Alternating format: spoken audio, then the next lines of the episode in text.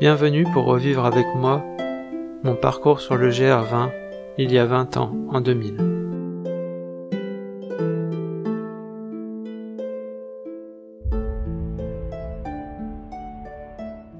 23 août 2000, quatrième jour de randonnée,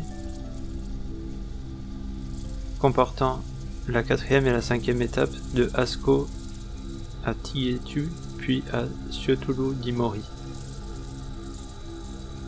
Étant donné que nous n'avons que 13 jours, il nous faut doubler 2 fois des étapes. On se disait donc que dès que nous nous sentirions prêts et que les étapes le permettraient, nous enchaînerions 2 étapes. Aujourd'hui, nous avons donc fait coup double. Parti à 5h50, une montée de 800 mètres, d'abord douce, puis assez raide, nous a emmenés dans le Cercle de la Solitude, une des parties les plus impressionnantes du GR. En effet, il s'agit quasiment d'escalade, avec des parois à descendre et à monter, sur 200 mètres en positif puis en négatif, en s'agrippant à des chaînes. Il y fait du vent et assez froid.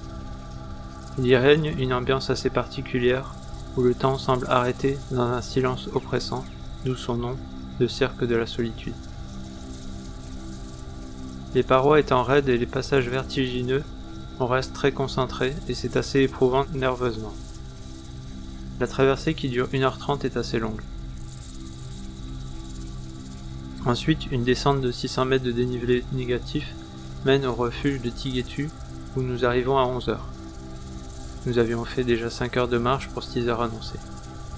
Une pause de 2 heures pour manger, se doucher et se reposer, puis nous reprenons le chemin. La descente continue sur 200 mètres, puis nous marchons pour la première fois le long d'une courbe de niveau dans une forêt.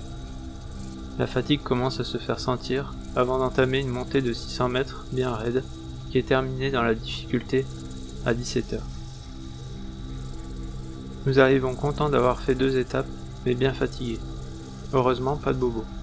Le cadre est magnifique, mais le temps est un peu couvert et il y a du vent. Donc il fait un peu frais, mais nous sommes quand même à 2000 mètres d'altitude. Repas, douche et dodo.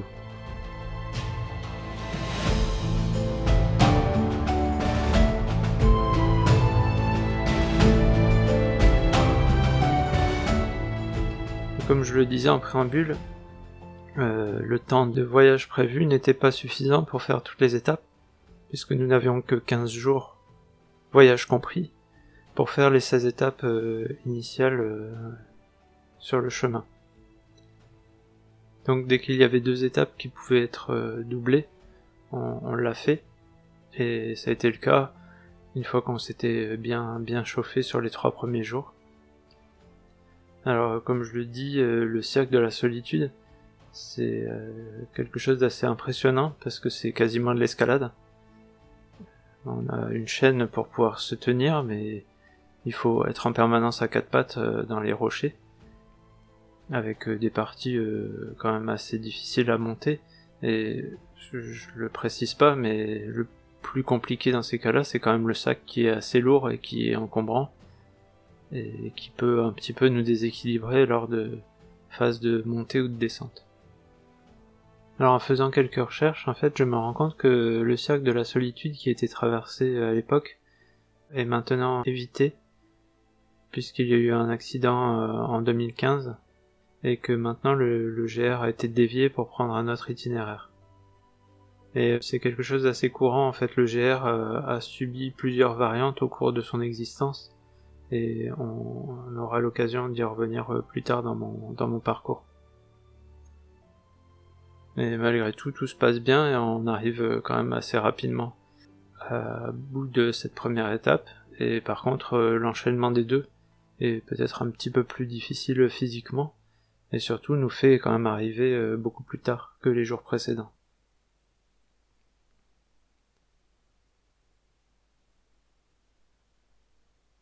Et comme je le dis, c'est la première fois que le chemin est relativement plat sur une portion d'itinéraire, puisqu'il suit une courbe de niveau, alors que ça n'a jamais été le cas jusque-là, puisque ça ne faisait soit que monter, soit que descendre.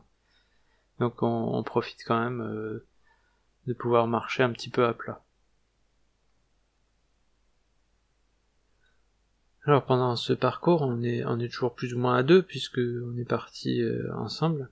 Mais chaque jour, on retrouve plus ou moins les mêmes personnes dans les refuges, et on commence à faire connaissance, et des petits groupes se créent, voire on fait des portions ensemble. Et c'est une ambiance assez particulière, parce que tous les gens qu'on croise sur le chemin ne sont que des gens qui font le GR, donc on a forcément une certaine connivence, on va forcément avoir des sujets de conversation, savoir comment se sont passées certaines portions, sachant qu'on croise aussi des gens qui le font dans le sens inverse, donc on peut leur demander comment est l'étape du lendemain, s'il y a des portions difficiles, si c'est long, et comment ça se passe pour eux, etc. Donc il y a vraiment une ambiance assez particulière sur ce chemin. Et les gens extérieurs, même pas vraiment extérieurs, puisqu'ils habitent sur place, ce sont les gardiens de refuge, qui eux sont généralement des locaux. Sinon les seules personnes croisées ne sont que des randonneurs.